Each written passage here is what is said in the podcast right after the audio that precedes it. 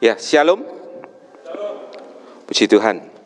Kalau mendengarkan dua minggu sebelumnya, kita seolah-olah minder sama Raja Salomo, bahwa dia begitu wise, dia begitu excellent.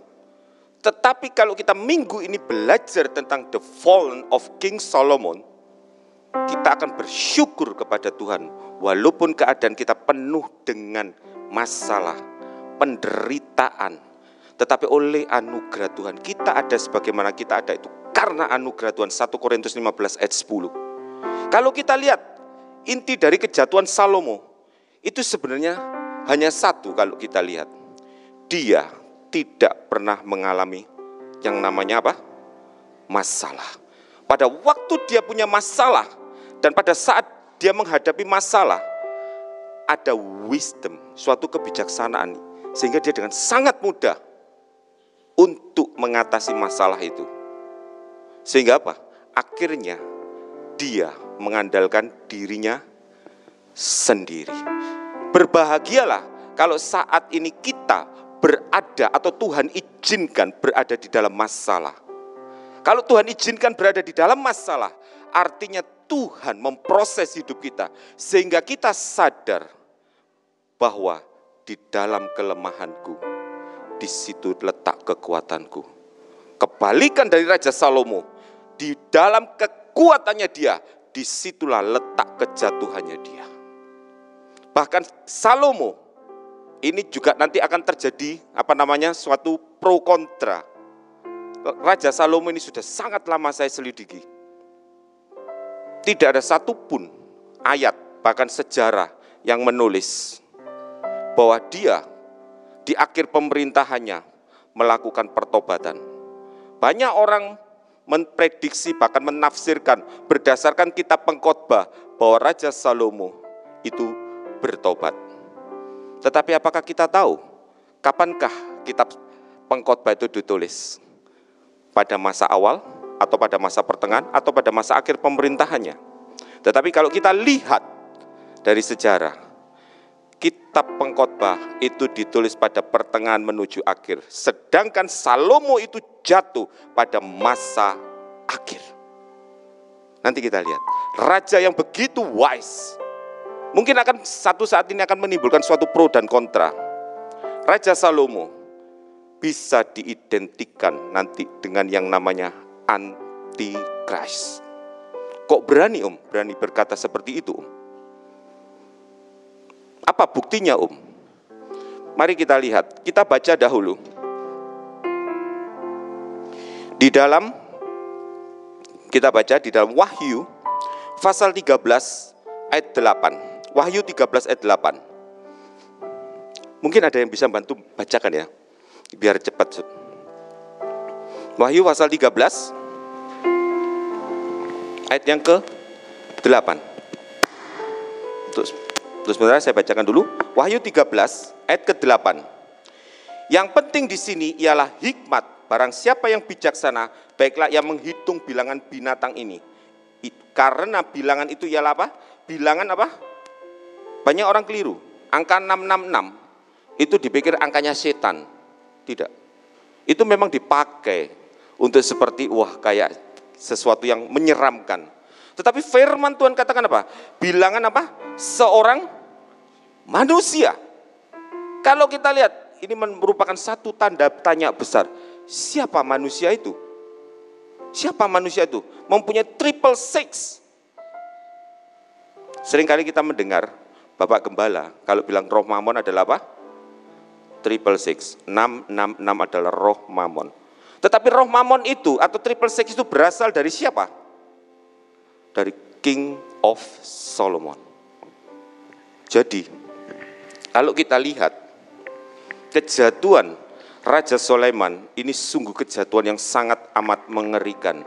Kalau kita belajar tentang kejatuhan Raja Salomo, kita sungguh amat bersyukur kepada Tuhan. Walaupun kita menghadapi masalah, Tuhan tidak pernah membiarkan kita sampai tergeletak jatuh. Walaupun kita menghadapi masalah dalam kelemahan, bahkan dalam sakit yang sangat berat sekalipun, Tuhan menopang hidup kita. Tetapi Tuhan izinkan kenapa peristiwa Raja Salomo ini ditulis, supaya manusia tahu bahwa manusia itu hanyalah lemah belaka. Tanpa Tuhan, dia tidak berarti apa-apa. Kalau orang itu sudah mulai mengandalkan sesuatu di dalam dirinya, kejatuhan itu akan terjadi di dalam hidupnya. Dan kejatuhan ini luar biasa dahsyat. Om, kok berani Salomo diidentikan dengan antikris? Kita breakdown satu-satu. Wahyu tiga belas ayat delapan. Ialah bilangan seorang manusia. Dan bilangannya ialah apa? enam ratus enam puluh enam, triple six. Kita breakdown triple six-nya itu. Itu juga senada dengan satu Yohanes pasal dua ayat enam belas. Tolong dibacakan dahulu. satu Yohanes pasal dua ayat enam belas. satu Yohanes pasal dua ayat enam belas. Sebab semua yang ada di dalam dunia, yaitu keinginan daging, keinginan daging, dan keinginan mata, dan keinginan mata, serta keangkuhan hidup, serta keangkuhan hidup, bukanlah berasal dari Bapa, melainkan dari dunia. Tiga roh yang ada di dalam dunia ini, keinginan daging, keinginan mata, dan keangkuhan hidup. Itu pun senada dengan Wahyu pasal enam belas ayat tiga belas. Coba dibacakan Wahyu, Wahyu enam belas, enam belas ayat tiga belas.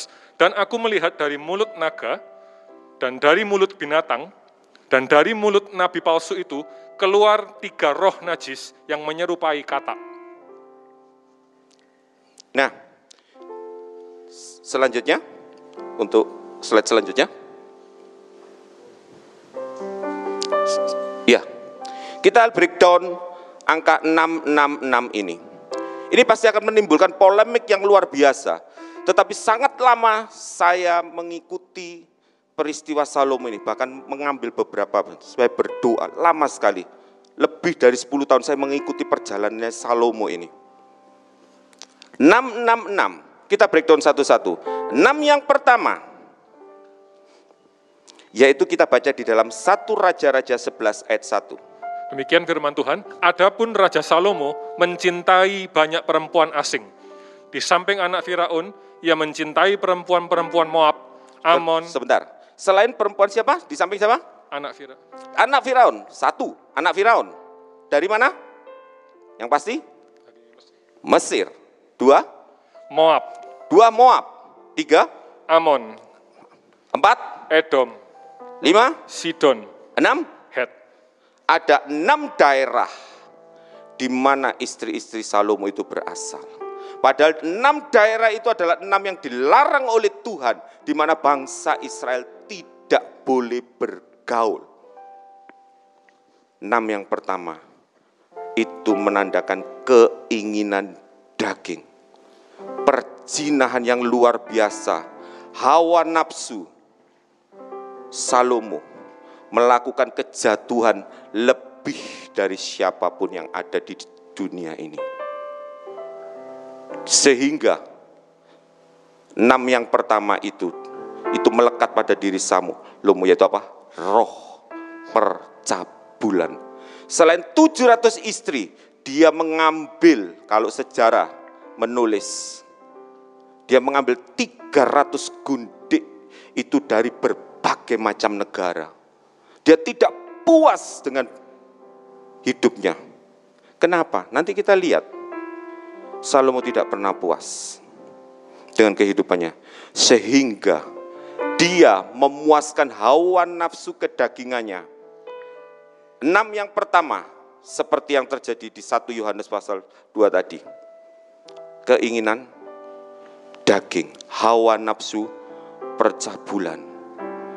Seseorang itu, kalau dibiarkan, makanya kita ini bersyukur, ada salib Kristus. Salib itu merupakan rem yang sangat luar biasa di dalam kehidupan kita. Kita bisa bayangkan, kalau tidak ada salib, apa jadinya dengan hidup kita?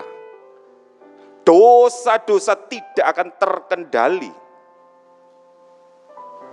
Siapa yang berani menasihati Raja Salomo? Coba kalau kita breakdown.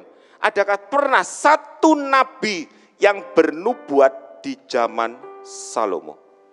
Coba kita pikirkan. Ada satu nabi, Daud aja ada. Raja-raja yang lain ada. Hanya Raja Salomo. Tidak ada satu nabi pun yang bernubuat atau menegur kepada dia. Sehingga tidak apa?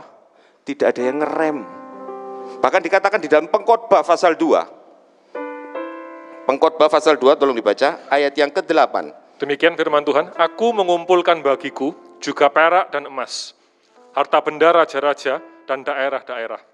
Aku mencari bagiku biduan-biduan dan biduanita-biduanita dan yang menyenangkan anak-anak manusia, yakni banyak gundik. Kata-katanya kasar. Suatu kata yang ditulis oleh seorang yang sangat wisdom, sangat bijak. Yang menyenangkan hati adalah apa? Sebenarnya saya sungkan untuk menyebutkan kata-kata ini.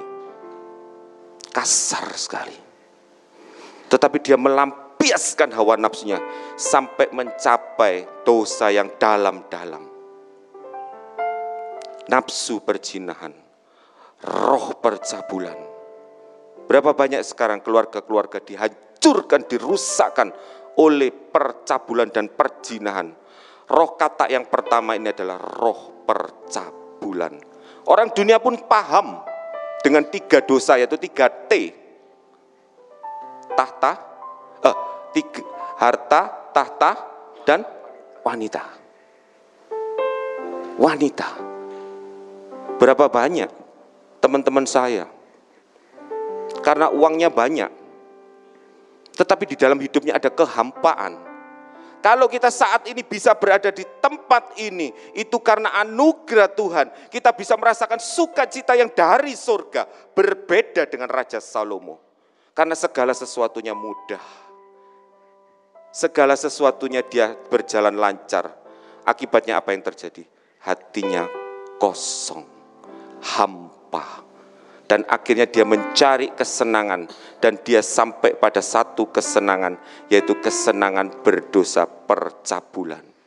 Jadi kalau saat ini, saudara-saudara, adik-adik, kalau kita berada di dalam satu masalah yang sangat berat, kondisi yang menekan hidup kita, jangan kita malah mengeluh, malah kita harus bersyukur kepada Tuhan. Karena di dalam masalah situ, kita bisa melihat Tuhan, karya Tuhan di dalam hidup kita. Tidak seperti Salomo, dia tidak pernah mengalami masalah. Nanti akan, kalau waktunya nutus, sebenarnya saya ingin breakdown. Ada kesempatan untuk menjelaskan tentang King Salomo. Lama sekali saya ingin apa namanya menjelaskan tentang Salomo ini. Salomo raja yang begitu luar biasa. Kalau kita melihat dua kehidupannya aja, kita akan merasa minder. Aduh, dia begitu excellent, dia begitu wise. Tetapi kalau malam hari ini kita melihat kejatuhannya, kita akan bersyukur kepada Tuhan, syukur kepada Allah. Oleh karena Kristus yang memberikan salibnya di dalam hidup kita, sehingga kita punya kontrol. Kita tidak akan mengalami jatuh yang dalam-dalam. Seperti Tuhan katakan Mazmur tiga puluh tujuh. Apabila ia jatuh, tak sampai tergeletak, sebab Tuhan menopang tangannya. Bersyukur. Walaupun kita tidak sebijaksana Salomo, walaupun kita tidak se-excellent Salomo, tetapi kita punya Roh Kudus yang selalu memberi kekuatan di dalam hidup kita. Salomo hidupnya hampa. Segala sesuatu mudah didapat. Beda dengan Daud. Dari sejak muda dia harus berjuang mati-matian. Tapi kalau Salomo, kita kalau baca di dalam Amsal Soleman pasal dua, dia adalah anak kecil, anak yang lemah, kesayangan mamanya, kesayangan Raja Daud. Jadi semuanya berjalan mulus, bahkan sampai menjadi raja pun mulus, didukung oleh Raja Daud. Bahkan sampai untuk memperoleh hikmat pun dia tidak perlu untuk bersusah payah, dia langsung terima. Apa akibatnya? Setelah memperoleh sesuatu dengan sangat mudah, hatinya jadi hampa. Kalau saat ini, saudara-saudara, adik-adik mengalami masalah, seolah-olah peristiwa demi peristiwa itu berat menekan hidup kita, itu justru untuk menegakkan langkah kita, untuk mencapai sesuatu yang kekal, sehingga menahan kita dari kebinasaan. Jangan sampai Raja Salomo ini diidentikan dengan antikris.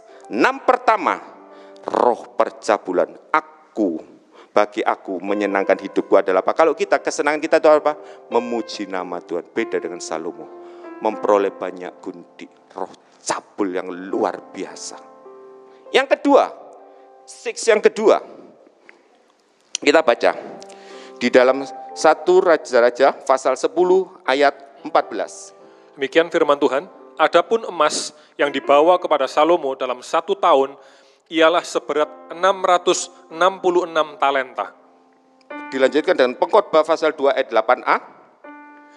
Pengkhotbah dua ayat delapan a, aku mengumpulkan bagiku juga perak dan emas. Ayat sepuluh. Aku tidak merintangi mataku dari apapun yang dikehendakinya, dan aku tidak menahan hatiku dari sukacita apapun.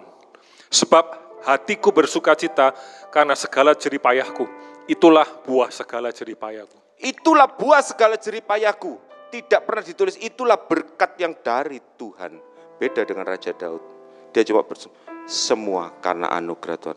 Tetapi bagi Raja Salomo, itu semua hasil jeripayahku, sehingga aku dengan sangat mudah memperoleh enam ratus enam puluh enam yang notabene identik dengan roh mamon. Yang kedua adalah keinginan mata. Keinginan mata tidak akan terpenuhi kalau dompetnya tipis. Seperti di dalam satu Yohanes pasal dua ayat, keinginan daging.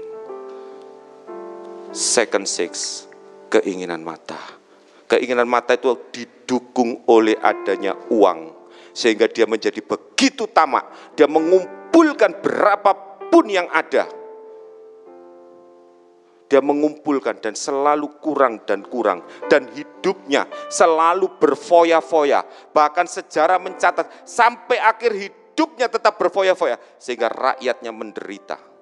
Awal-awal Israel berada di suatu kondisi yang luar biasa, tetapi di masa akhir rakyat sampai berteriak, tolong ringankan beban pajakku. Untuk apa? Untuk menopang kehidupan glamor daripada si Raja Salomo. Rakyat berteriak, Raja Salomo tidak mau mendengar. Raja yang begitu wise melakukan kebodohan yang sangat luar biasa. Karena apa? Karena semuanya merasa dia yang melakukan.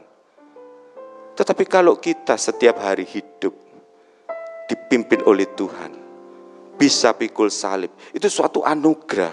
Tiap langkahku diatur oleh Tuhan, dan tangan kasih-Nya membimbingku. Di tengah ombak dunia menakutkan, hatiku tetap tenang teduh. Tiap langkahku ku tahu ya Tuhan pimpin. Luar biasa.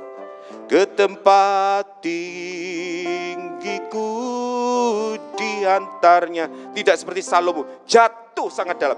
Bila sekali nanti aku tiba di rumah Bapa surga yang baka. Six, yang kedua, roh mamon untuk memuaskan keinginan matanya. Dia tidak pernah puas dan tidak pernah puas. Tamak adalah akar dari segala kejahatan. Six, yang ketiga, kita baca Peng, eh, satu Raja-Raja pasal sepuluh ayat sembilan belas. Demikian firman Tuhan, tahta itu enam tingkatnya. Pada tahta itu ada di sebelah belakang sebuah kepala bundar, dan pada kedua sisi tempat duduk ada kelek-kelek. Di samping kelek-kelek itu berdiri dua singa. Tahtanya berapa tingkat? Enam. Enam tingkat. Yang ketiga adalah seperti yang dikatakan Yohanes pasal dua, keangkuhan hidup. Dia membuat tahtanya sendiri enam tingkat, enam melambangkan bilangan manusia. Tingkat tertinggi dari manusia adalah kesombongan yang luar biasa. Sehingga triple six itu melekat pada diri Salomo. Apa buktinya lagi? Bahwa Salomo itu adalah identik dengan antikris. Kita baca di dalam Yehezkiel pasal dua puluh delapan. Kita pelajari. Kalau kita mempelajari ini, kita akan bersyukur. Tuhan, Tuhan, aku senang sebagai diriku sendiri, sebagai miju. Walaupun aku lemah, aku punya Roh Kudus yang kuat menopang hidupku. Tidak seperti Raja Salomo. Dia hanya bertopang pada hikmatnya, kebijaksanaannya, tetapi dia tidak berpegang pada Tuhan. Kita baca Yehezkiel pasal dua puluh delapan ayat tiga. Demikian firman Tuhan, memang hikmatmu melebihi hikmat Daniel. Titik. Memang hikmatmu melebihi hikmat Daniel. Luar biasa, Daniel itu sepuluh kali lebih hebat daripada semua ahli. Tetapi ada satu orang yang hikmatnya yang kemarin dijelaskan oleh siapa kemarin itu? Uh, siapa? Ya, hikmatnya itu oleh Henry dibilang, oh bukan Henry yang yang hikmatnya Yeri. Yeri menjelaskan tidak ada satu orang pun hikmatnya melebihi engkau. Tuhan katakan, sebelum engkau, bahkan sesudah engkau. Di dalam Yehezkiel pasal dua puluh delapan dikatakan, hikmatmu melebihi hikmat Daniel. Siapakah yang bisa melebihi hikmat Daniel? Hanya satu orang yang sudah diberi hikmat luar biasa, yaitu siapa? Raja Salomo. Luar biasa. Terus, tiada rahasia yang terlindung bagimu. Tiada rahasia yang terlindung bagimu. Kalau kita lihat sejarahnya Raja Salomo, semuanya tiada rahasia yang terlindung. Semuanya terbuka. Kenapa kok disebut Raja Tirus? Tirus adalah benteng air daripada Israel. Dia adalah benteng air. Karena dia berada di lautan, kekuatan lautnya luar biasa. Dan diadakan perjanjian, plakat perjanjian antara Salomo dan Hiram. Sehingga Salomo dapat dianggap sebagai raja yang berkuasa atas Tirus. Hikmatmu melebihi hikmat Daniel. Tiada rahasia yang terlindung bagimu. Lanjut empat. Dengan hikmatmu dan pengertianmu, engkau memperoleh kekayaan. Emas dan perak kau kumpulkan dalam perbendaharaanmu. Seperti tadi pengkhotbah, aku kumpulkan seluruh emas dan perak untuk memuaskan hawa nafsuku. Dikatakan lagi, kita baca lagi uh, ayat yang ke ini, ayat yang ke sembilan belas. Ayat sembilan belas, semua di antara bangsa-bangsa yang mengenal engkau kaget melihat keadaanmu. Akhir hidupmu mendahsyatkan dan lenyap selamanya engkau. Kita lihat, adakah catatan kematian daripada Salomo? Raja Daud pun pada masa akhirnya ditulis, dia berpesan kepada A, B, C, C, eh, berpesan kepada Salomo, gini, gini, gini. Pada saat mati pun dijelaskan. Bahkan raja yang jahat sekalipun, Ahas, kematiannya pun ditulis. Salomo habis berbuat ini, ini, ini, berbuat dosa, titik dipotong. Selebihnya riwayat Salomo tidak ada ceritanya. Kenapa? Karena akhir hidupnya mendasyatkan. Dan ada satu catatan kematian Raja Salomo yang dibuang, yang tidak lagi ditulis. Menurut ensiklopedia, sempat hilang pada masa pembuangan. Dan kenapa Tuhan izinkan? Karena tidak layak untuk dicatat di dalam kitab kehidupan. Dahsyat. Luar biasa kejatuhan ini. Akhir hidupnya mendahsyatkan. Musuh-musuhnya banyak. Mungkin terjadi polemik. Seringkali saya kadang-kadang ngomong, ditentang, tidak bisa. Pengkhotbah menggambarkan dia begini-begini. Saya cuma tanya, kitab pengkhotbah ditulis tahun berapa? Raja Salomo mati tahun berapa? Dia jatuh tahun berapa? Tidak ada yang tahu. Padahal kitab Tawarikh, kalau kita belajar tentang Alkitab, tentang eksegese, tentang firman Tuhan, kitab Tawarikh itu melengkapi kitab raja-raja. Dia ditulis pada zaman-zaman terakhir dan zaman pembuangan. Jadi kalau ada sesuatu, pasti dicatat oleh kitab Tawarikh untuk melengkapi dari kitab yang tertulis di kitab raja-raja. Tetapi kenapa kitab Tawarikh pun tidak mencatat ada sesuatu yang istimewa dari kematian Raja Salomo? Apa yang dia lakukan? Mungkin dia berpesan kepada anaknya begini, tidak. Tetapi pada masa akhir pemerintahannya, dia melakukan kebodohan-kebodohan yang luar biasa. Kebodohan ini saya catat bukan untuk menghakimi seperti tadi kata apa namanya Peter, bukan untuk menghakimi, tetapi kita belajar, kita belajar supaya kita sungguh-sungguh bersyukur. Walau aku tidak se-wisdom, walaupun aku tidak se-excellent Raja Salomo, tetapi aku punya Tuhan Yesus yang selalu menopang hidupku, yang selalu menuntun langkahku sampai kepada kesudahannya. Kenapa? Saya senang sekali melihat dari peristiwa Salomo. Saya selalu kalau melihat Salomo, saya selalu berkata, Tuhan, Tuhan, aku mengucap syukur. Seperti yang dikatakan Daud, apa yang ada padaku itu semua karena anugerahmu. Jangan ambil rohmu yang baik itu daripadaku. Tidak ada Salomo ngomong, Tuhan, jangan ambil rohmu yang baik itu daripadaku.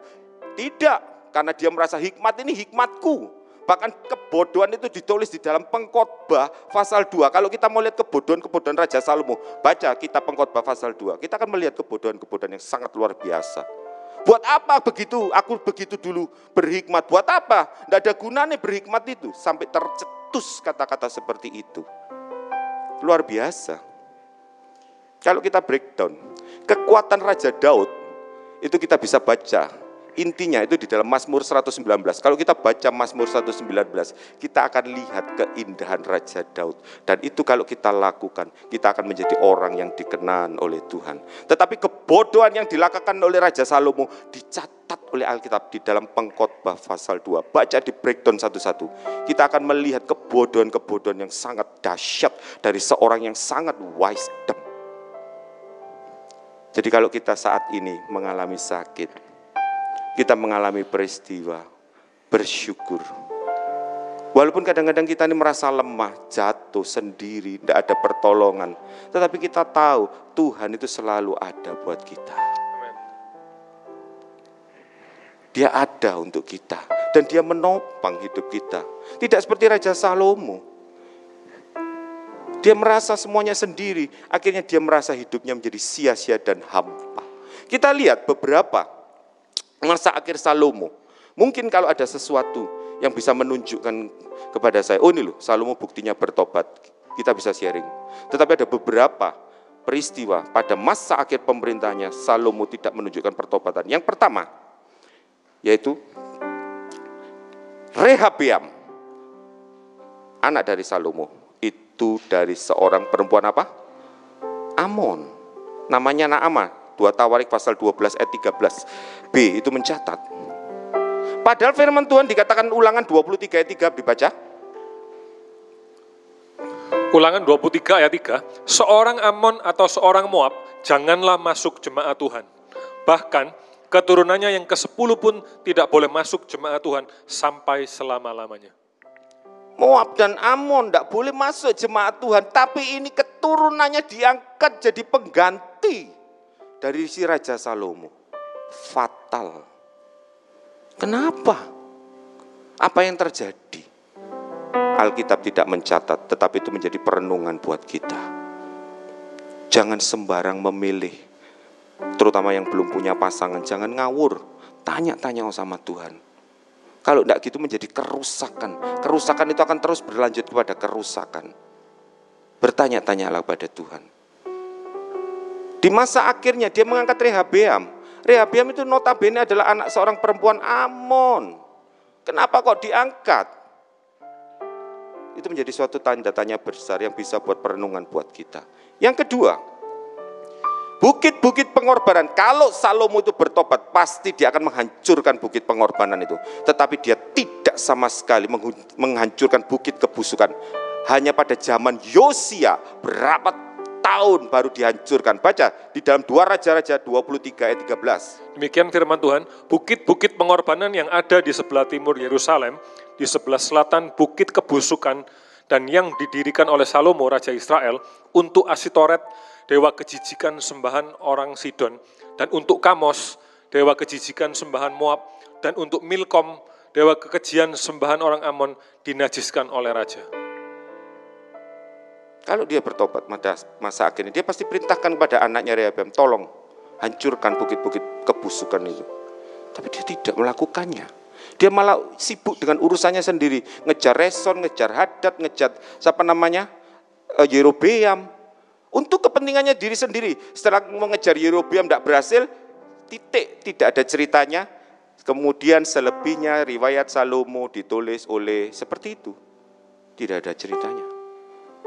Bahkan bagaimana matinya, bagaimana dia menggantikan. Karena Raja Daud kelihatan, bahkan untuk pergantian tahta pun disebutkan. Raja Salomo titik tanpa ada cerita.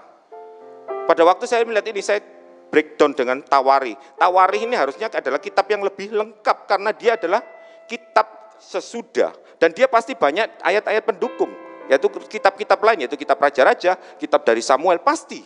Tapi juga tidak mencatat. Aneh sekali. Aneh sekali. Kalau melihat tadi, melihat Raja Salomo, waktu saya menyanyikan, siapakah aku ini Tuhan? Saya menangis, karena apa? Hanya karena kemurahan-Mu Tuhan, aku dapat melayani. Jujur Bapak Ibu Saudara, pagi hari ini, sebenarnya pagi tadi, saya harusnya melayani di doa pagi. Tapi karena saya dapat tugas hari Jumat, tapi ternyata Jumatnya ditukar, saya enggak di, di, diganti. Gitu. Saya senang, hari ini adalah hari lahir saya, yaitu tahun ke lima puluh, tahun emas. Saya sampai bersyukur pada Tuhan, Tuhan, tidak kebetulan, pada waktu si Peter Hadi ini, oh Tuhan berarti saya hari Sabtu kosong, puji Tuhan, asik gitu. Ternyata Peter Hadi, Om, ini yang bawa firman ndak iso, gantikan. Saya pertama adalah, waduh. Gitu. Tapi Tuhan ingatkan tuh, kok waduh, itu kan kado buat kamu. Melayani adalah berkat dari Tuhan. Uh, seneng saya. Terus topiknya barang tak buka, inilah topik senenganmu sih, sing mau mbok bahas. Waduh, dapat kado yang indah luar biasa. Supaya apa? Memberitakan kepada kita semua. Walaupun kita tidak seindah Raja Salomo, tapi kita punya kembang mawar Syaron, yaitu Kristus di dalam hidup kita. Dikatakan apa? Bahkan putra manusia Yesus pun mengatakan Raja Salomo itu tidak lebih baik dari orang dunia. Bacaan Lukas dua belas ayat dua puluh tujuh sampai dua puluh delapan. Lukas dua belas ayat dua puluh tujuh, perhatikanlah bunga bakung yang tidak memintal dan tidak menenun. Namun aku berkata kepadamu, Salomo dalam segala kemegahannya tidak berpakaian seindah salah satu dari bunga itu. Jadi, jika rumput di ladang yang hari ini ada dan besok dibuang ke dalam api, demikian didandani Allah, terlebih lagi kamu, hai orang yang kurang percaya. Salomo dengan bunga bakung tidak lebih indah dari bunga bakung. Padahal bunga bakung itu bunga apa? Bayangkan kompernya itu jelek sekali. Raja Salomo, raja yang demikian megah, dikatakan tidak berpakaian seindah bunga bakung. Kita lebih dari bunga bakung karena Kristus. Kita dipakai pakaian kekudusan yang itu tidak dipunyai oleh Raja Salomo. Betapa kita bersyukur kepada Tuhan. Siapakah aku ini, Tuhan? Jadi biji matamu. Walaupun kita bukan Salomo, tapi di biji mata Tuhan.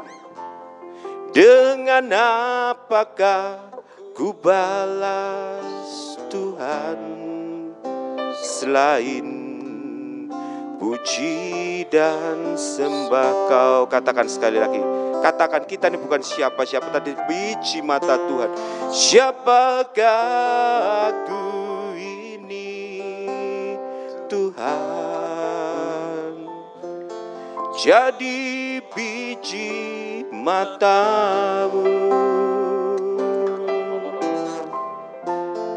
dengan apakah ku balas Tuhan selain puji dan sembah Kau? Luar biasa. Kita bukan Raja Salomo. Kita tidak punya kepandaian apa-apa. Bahkan kadang-kadang kalau saya sendiri bekerja, kadang-kadang takut. Wih, saingannya begini, begini, teknologinya lebih maju dan gini. Tetapi kalau Tuhan yang menopang, apapun yang terjadi, kalau disertai dengan ucapan syukur, itu akan mendatangkan mujizat. Tuhan itu luar biasa. Kenapa Raja Salomo diizinkan untuk tertulis di dalam Alkitab? Padahal dia adalah keturunan langsung dari Daud. Tetapi justru karena dialah Israel terpecah menjadi dua. Bukan karena Rehabeam, Karena Tuhan sudah menubuatkan lebih dahulu. Karena begitu kelakuanmu di dalam peng, di dalam apa namanya satu raja-raja sebelas. Karena begitu kelakuanmu, aku akan memecahkan kerajaan ini. Tapi karena Daud, aku tidak mau melakukannya. Karena akan membuat malu yang luar biasa buat negara-negara sekitarnya. Kalau Tuhan buat itu, Tirus akan memberontak kepada Israel dan Israel akan hancur melawan Tirus. Karena apa? Babel yang demikian kuat melawan kerajaan Tirus tidak mampu tembus. Sampai lelah dia. Firman Tuhan mencatat, Tuhan itu sudah memperhitungkan semuanya. Kalau terjadi apapun yang di dalam kehidupan kita, sudah dihitung dengan teliti dengan Tuhan. Karena itu, kalau malam hari ini kita berada di dalam suatu kesesakan, percayalah, kita ada yang menopang. Kalau Salomo dulu tidak ada yang menopang, dia mengandalkan hikmatnya. Kita baca, kita lihat di dalam Pengkhotbah. Kita lihat di dalam Pengkhotbah pasal dua ayat tiga. Slide selanjutnya. Demikian firman Tuhan, aku menyelidiki diriku dengan menyegarkan tubuhku dengan anggur. Sedang akal budiku tetap memimpin dengan hikmat, dan dengan memperoleh kebebalan, sampai aku mengetahui apa yang baik bagi anak-anak manusia untuk dilakukan di bawah langit selama hidup mereka yang pendek itu. Mengandalkan hikmatnya. Sambil mabuk, sambil minum anggur, dia menyelidiki segala sesuatu. Luar biasa si Salomo ini. Padahal firman Tuhan katakan, jangan engkau mabuk. Pernah diterangkan oleh Bapak Pak siapa? Gideon. Akibat mabuk, yaitu Nadab dan Abihu dibakar api. Karena dia tidak sadar, dia melakukan sesuatunya. Karena itu muncullah suatu peraturan, jangan minum anggur. Jelas-jelas hukum Taurat mengatakan jangan minum anggur. Bahkan di Amsal pun dia katakan jangan minum anggur, nanti seperti orang bodoh. Dia melakukan di dalam Pengkhotbah pasal dua. Dahsyat, dahsyat. Karena itu saat malam hari ini, siapapun kita, walaupun itu hamba Tuhan yang diurapi sekalipun, jangan pernah merasa diri rohani atau bijak. Jangan pernah mengandalkan kekuatanmu sendiri. Kalau nanti dinasehati tersinggung, marah, bahkan kadang-kadang yang ekstrim sampai pindah gereja. Bapak Gembala kadang-kadang aneh menyebut orang pindah gereja itu bisa tidak masuk surga. Tetapi betul, karena apa? Ada satu kepahitan yang membohongi diri sendiri. Orang yang pindah, kecuali kalau ada sesuatu loh ya. Misalnya pindah kota boleh. Tetapi kebanyakan orang yang pindah itu pasti terjadi peristiwa yang tidak enak. Sehingga dia harus pindah. Hatinya mangkel. Nanti ketemu seperti biasa, oh enggak apa-apa. Aku, tapi dia membohongi dirinya sendiri. Hatinya penuh dengan akar pahit. Hati-hati. Hati-hati, belajarlah mulai saat ini. Siapapun kita punya hati yang rendah hati. Jangan mengandalkan kekuatan, kepintaran, kewisdoman kita. Apalagi kalau Tuhan izinkan semuanya berjalan baik seperti Raja Salomo. Kalau kita hitung, pemerintahan Salomo itu empat puluh tahun. Tetapi dia membangun bait suci tiga puluh tujuh tahun, membangun apa namanya kerajaannya sendiri, eh apa istananya sendiri tiga belas tahun, dua puluh tahun hanya untuk membangun, dua puluh tahun untuk membangun, lima puluh persen hanya untuk membangun itu. Beda dengan Daud, dia mempersiapkan sesuatunya, perang demi perang dijalani, masalah demi masalah dihadapi bersama Tuhan. Kalau orang itu hidup bersama Tuhan, masalah demi masalah, dia akan dibuat Tuhan lebih daripada pemenang. Dan dia akan menjadi kokoh jalannya, karena Tuhan yang buka jalan. Dengan sehingga sampai kapanpun kita selalu sadar, semua karena Tuhan. Jangan sampai orang yang wise diidentikan dengan antikris. Dan kalau kita mau lihat antikris itu model kayak apa? Seperti ini. Dia akan punya kekayaan yang luar biasa, hikmat yang luar biasa. Dan notabene, dia adalah keturunan pasti dari Raja Daud. Karena antikristus itu pasti lawannya Kristus. Kalau Kristus dari keturunan Daud, antikristus pun akan dari keturunan Daud. Karena dikatakan firman Tuhan, dia berasal dari kita. Rasul Paulus mengatakan berasal dari kita, bukan dari gereja. Saat itu Rasul Paulus berkata, hati-hati, hati-hati. Jangan sampai roh antikris. Apa sih antikris? Saya nggak bercerita tentang antikrisnya. Tetapi roh antikris itu roh berontak. Anak-anak, mulai sekarang tontonan, YouTube, semuanya mengajarkan untuk berontak kepada orang tua. Itu mulai menimbulkan roh antikris, roh berontak. Putra durjana. Tetapi biarlah kita saat ini diizinkan oleh Tuhan. Semua peristiwa yang diizinkan oleh Tuhan untuk supaya kita apa? Menjadi orang yang taat seperti Kristus. Bahkan mau taat sampai mati di kayu salib. Filipi pasal dua ayat tiga sampai ke tujuh. Mati. Mau mematikan kedagingan, mau mati ke, mau mematikan keinginan. Bukan seperti Raja Salomo, dia mengumbar hawa nafsunya. Segala apa yang dilihat oleh mata tidak aku halangi. Beda dengan Daud, Daud berkata, Tuhan, Tuhan, lalukan mataku dari melihat hal-hal yang hampa. Dari hal-hal melihat hal yang sia-sia, dia berdoa. Beda dengan Raja Salomo, dia katakan, aku tidak membatasi mataku melihat apapun. Segala kesenangan aku jalani. Tetapi kalau kita malam hari ini mau belajar, kita periksa hidup kita. Apapun masalahmu, bersyukurlah. Yakobus pasal satu katakan apa? Berbahagialah kamu kalau jatuh ke dalam berbagai macam pencobaan. Dengan kata aslinya bukan pencobaan, tapi merupakan jatuh dalam berbagai ujian. Karena ketekun, apa ujian itu menimbulkan suatu ketekunan. Roma pasal lima ayat tiga sampai lima. Ketekunan itu akan menimbulkan tahan uji. Bagaimana kita bisa berharap kalau kita tidak mengalami masalah? Bagaimana kita bisa tekun kalau kita tidak mengalami masalah? Tapi saat kita diizinkan Tuhan menghadapi masalah, Tuhan sedang melatih kita. Dan firman Tuhan katakan apa? Hanya untuk berbuat baik semata-mata kepadamu. Kita belajar dari kejatuhan Raja Salomo. Kita bersyukur kepada Tuhan. Tuhan memberi kekuatan dalam hidup kita. Punyalah hati yang melekat kepada Tuhan. Hati yang menyembah, hati yang melekat padamu Yesusku, kekasih hatiku, Engkaulah hidup.